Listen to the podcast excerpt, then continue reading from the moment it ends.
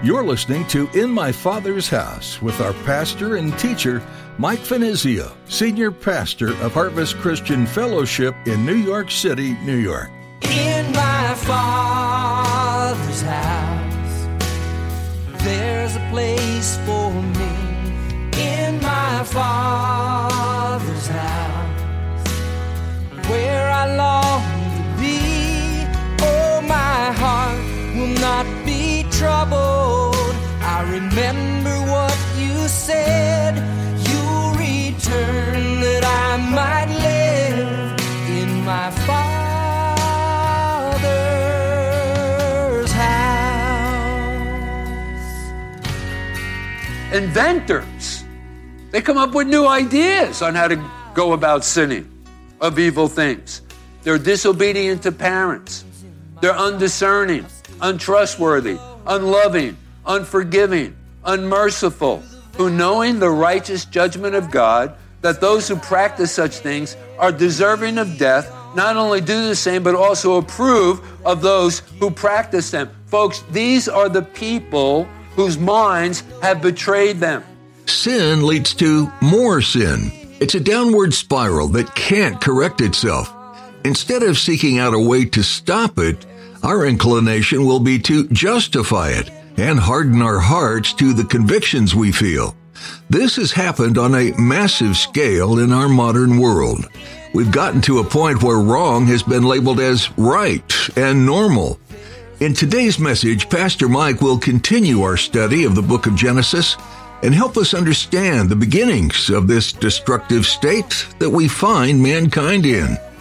Now here's Pastor Mike in the book of Genesis chapter 3 as he continues his message, The Knowledge of Good and Evil.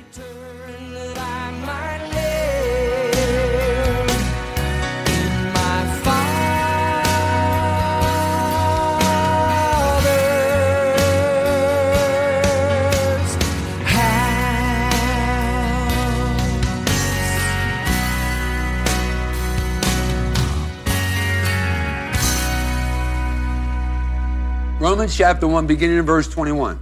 This is our culture, this is our society on the whole.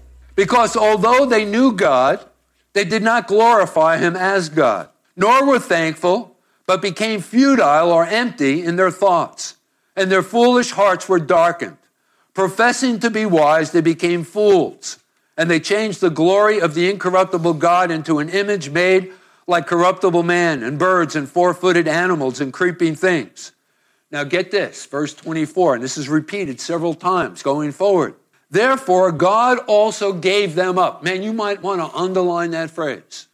That's their judgment. When we choose not to recognize God and we continue along that course in disobedience, there may come a time where God will give us up. And then as we continue through this list, you'll see what they have been given up to. All kinds of vileness, a variety of different sins. They go onwards to a downward spiral. I shouldn't say onwards, downwards, on that downward spiral. So verse 24, therefore God also gave them up to uncleanness and the lusts of their hearts, to dishonor their bodies among themselves, who exchanged the truth of God for the lie. Notice again, one time they held the truth, right? They understood the truth, but they abandoned the truth. God gives them up. This is the fruit of that. And they worship and serve the creature rather than the Creator, who is blessed forevermore. For this reason, and there's that phrase again, God gave them up to vile passions. For even their woman exchanged the natural use for what is against nature. It's sort of like, thrown into prison. Likewise, also the men, leaving the natural use of women. They're talking about homosexuality here, obviously. Burned in their lust for one another. Men and women committing what is shameful and receiving in themselves the penalty of their error, which is due. This will put a whole new spin on the sin of homosexuality. God gave them up. That's their judgment. They've been thrown into prison. They might not even be aware of that fact. They think that they've been vindicated and they've been freed from those feelings and emotions and the guilt of it all that they originally experienced. But the truth of the matter is God gave them up. That's the penalty they're paying. They're submerged into that sin. And even as they did not like to retain God in their knowledge, God gave them over to a debased mind. There's the phrase again. Not to do those things which are not fitting, being filled with unrighteous, sexual immorality, wickedness, covetousness, maliciousness, full of envy, murder, strife, deceit, evil-mindedness. They are whisperers, backbiters, haters of God, violent, proud, boasters, inventors. They come up with new ideas on how to go about sinning of evil things. They're disobedient to parents. They're undiscerning, untrustworthy, unloving, unforgiving, unmerciful, who knowing the righteous judgment of God, that those who practice such things are deserving of death, not only do the same, but also approve of those who practice them. Folks, these are the people whose minds have betrayed them. Betrayed them for what they actually knew. And these are the moderators of these open forums where people come to rid themselves of their guilt. That's what we're dealing with. No wonder we are in such the mess that we are in today here in the United States of America.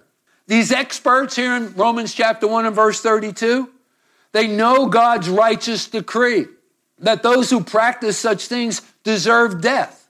That's what the verse teaches. And yet they continue to do those very things themselves and approve of those who practice them. You see that there? Listen, the reasons why we have guilty feelings is why? Because we're guilty. There you go. Oh, man, you don't have to be a genius to figure that one out, right? Why is that? Simply because you are in rebellion against God. And God innately put that knowledge within us. We need to recognize that. Call it what you want. Call it a conscience, your convictions. It's something that God places innately within each and every person. So therefore, if you think about it then, guilt could actually be a good thing. The right kind of a guilt. Because it will drive you to the great physician for healing, right? And so that's a good thing.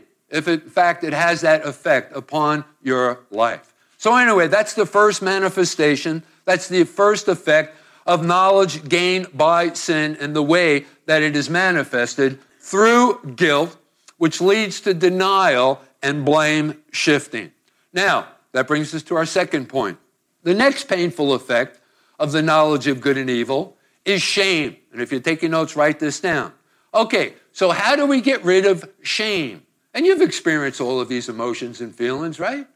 And the dread of it all, particularly those of us who, well, I don't know if I could speak for you. I'll speak for myself. Particularly for me. I feel all of these kinds of feelings and emotions because, listen, probably there's no one else here in this room that should know better than me. I've been at this for a long time. I've been teaching God's word now for like almost 40 years. And I don't know if any of you can make that same claim. I know we have some great teachers here who lead in Bible studies and men's and women's fellowships and stuff, but I've been at this for a long time. I don't think any of you have been at it that long. And so, listen, I would be more guilty of disobeying the Lord than probably any of you if I in fact, succumb to temptation. And when I do, I'm going to be honest with you. In fact, the Bible tells us if we say that we have no sin, the truth is not in us, and we deceive ourselves. So come on, let's get real. We're all sinners. Right? But I feel terrible, man, when I sin. And I think, when the Holy Spirit convicts me of my sin, I think, what in the world? What was I thinking of? How could I do that? How can I say that? How could I do this? What's going on with me? I know better. So I'm sure that you can relate to all of these responses, all of these feelings, all of these emotions, how we get rid of, those things when in fact, we do succumb to temptation and sin. Now, the next painful effect of the knowledge of good and evil is shame. Okay, so how do we get rid of shame? Well, through concealing it. Concealing it. That's how we go about doing that. Go back to chapter 2 and verse 25. Adam and Eve were both naked, the man and his wife, and they were not ashamed. They were not ashamed. Listen, there was no shame before sin entered in. It was like a big nudist colony there in the Garden of Eden. And there was nothing to be shamed about. You know, they must have had these perfect bodies, because if I was in the garden looking the way I would have looked, I would have sewed those fig leaves together even before I chose to disobey the Lord. If I could have found a towel, I would have been walking around a towel or, you know, around me in the garden. But they were not ashamed. And there's a point to all of this, because there was nothing to be ashamed about. But now all of that was about to change. And the proof of their acute sense of shame was their attempt to cover themselves with garments made with those fig leaves. And fig leaves, why fig leaves? I guess it was probably the closest thing at hand. If there was a towel, they would have probably grabbed a bathroom towel and, you know, clothed themselves in that.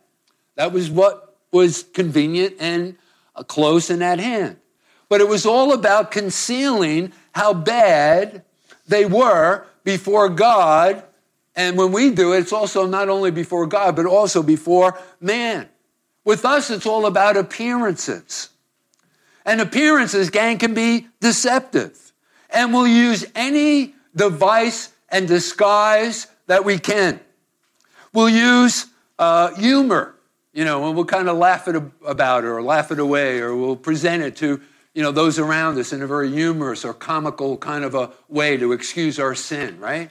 And some of us try to rid ourselves and conceal our sin, you know, using that kind of a method or a wit, or hiding behind the membership of some civil group or organization, you know. Oh, that Mike Finizio, he's such a respectable guy. He's a card-carrying member of, the Elks Club or whatever, some civil organization that does some good within our culture, within our society. And these are the way that we go about concealing our sin. You know, it could also be manifested in the way that we think. You say, what am I talking about? Well, how about focusing in on corporate sin? Because there's safety in numbers. Hey, listen, the majority of the people are stealing from their bosses. It's no big deal. I mean, come on. Right? And you know, if the majority of people are doing it, doesn't it establish and set a more for our society? And so we're thinking of sin, you know, the way we think of it, we think of it in a rather a corporate sin. Or how about this? We think about, because everyone's doing it. But how about this as well? How about some of us think about our past sins and we approach it by thinking, well, you know, time canceled sin. You know, time cancels sin. We'll forget about it. And, it'll all blow over. Yeah, well, what about its effects? You can't sin without having its consequences and its effects. And unfortunately, sin affects everybody around us. And, you know, I wish that the effect would only be isolated to the person that sins. But usually that's not the case, right? I mean, for example, I cheat on my wife, and it affects my wife. It affects my marriage relationship.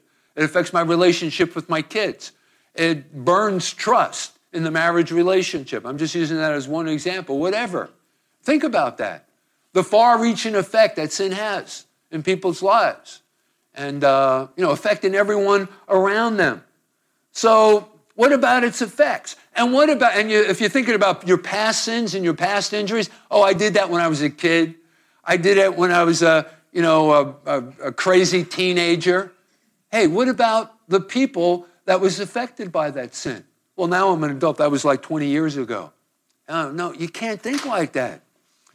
What we need to understand here is that the concealment of our shame and sin is wrong and is ultimately ineffective.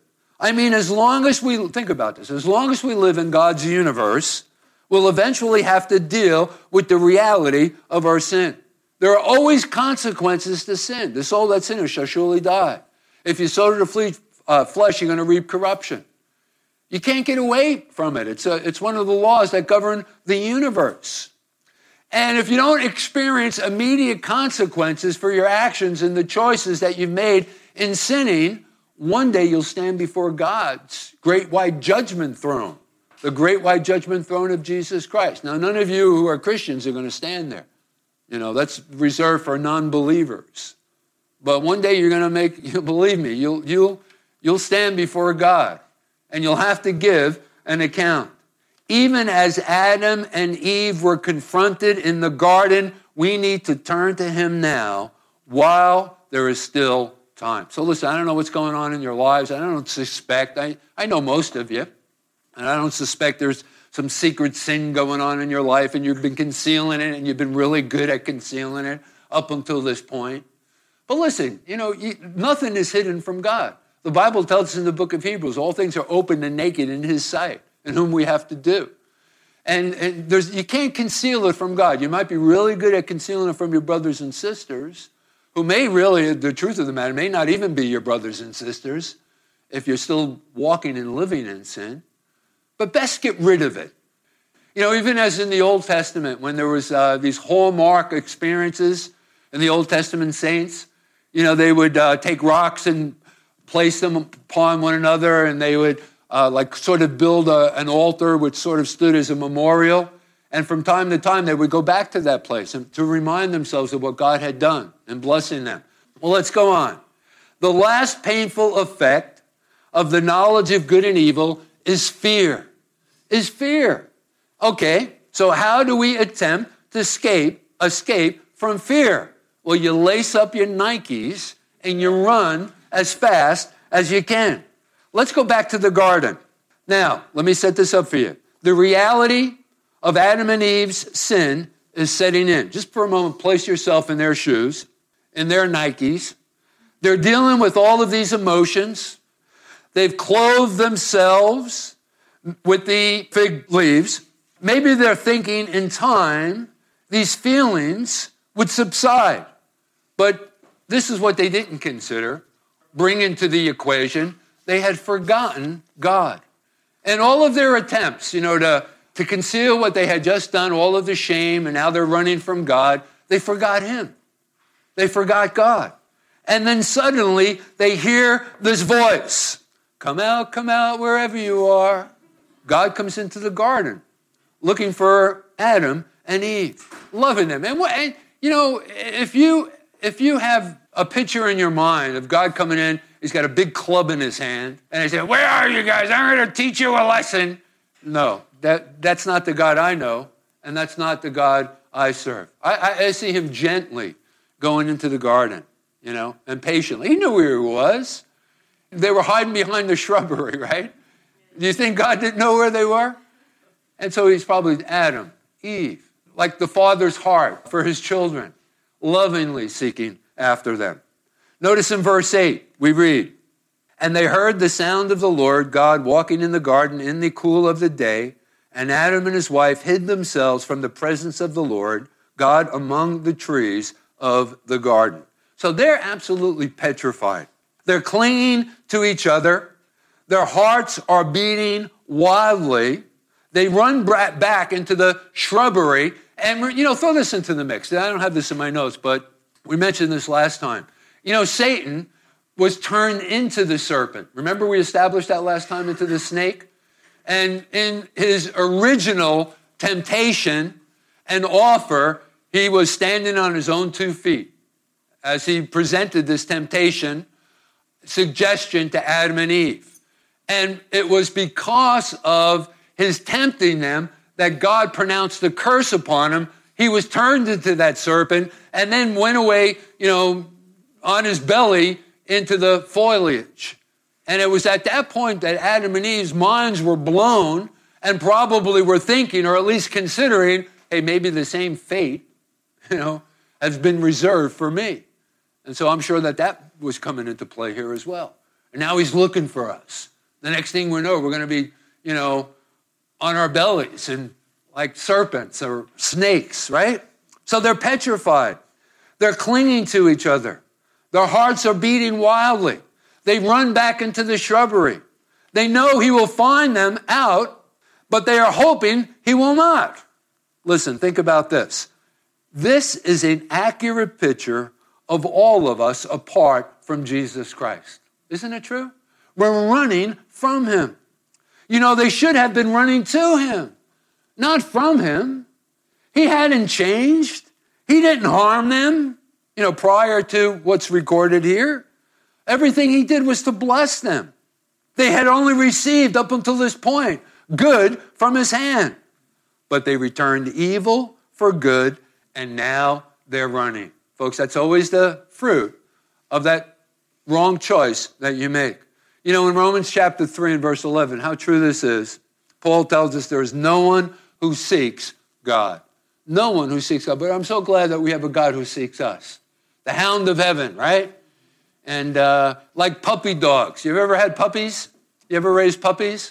And, you know, they're very playful. And they're always like nipping at your pant leg. And you can't shake them. You can't get rid of them, right? And I love that way that God is described by the poets and the hound of heaven. You know, he's always hounding us, after us, to make that decision because he wants to bless us. He wants us to know him as a father. And so none of us seek him. That's what the Bible teaches us, Romans chapter 3 and verse 11. But praise God, he is someone who seeks after us.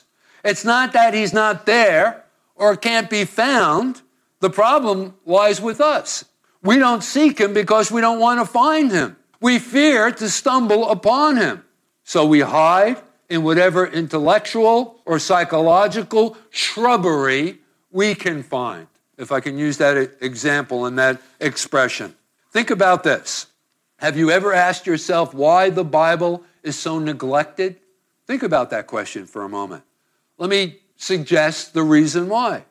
Because God's voice is heard in the book. And it's asking the people who are reading it, where are you? Where are you? But the problem is where they are is in sin. And they don't want their sins to be exposed. So God's voice makes men and women uncomfortable in their sin. Okay, so what can we do? Well, we cannot undo what is done, right? You've already done it. You've made your choice. You've chosen to sin. These are laws that govern the universe. There's consequences involved here. So what can I do? I can't undo it. What needs to be done? Well, let God do for you what you cannot do for yourself. Let God do what is necessary to deal with your sin and its consequences. What's God's prescription? Jesus. Jesus is God's prescription, as God through him draws us to himself and enables us to overcome all of these things that we've been talking about, our fear, our shame, our guilt, and in turn, clothes us, not with fig leaves, but rather the righteousness of Christ. Gang, listen to me. This is knowledge. Not the carnal knowledge of good and evil that comes from doing evil, that horror, but rather the spiritual knowledge that is taught by God's Spirit to all of his people. In my Father's house, there's a place for me.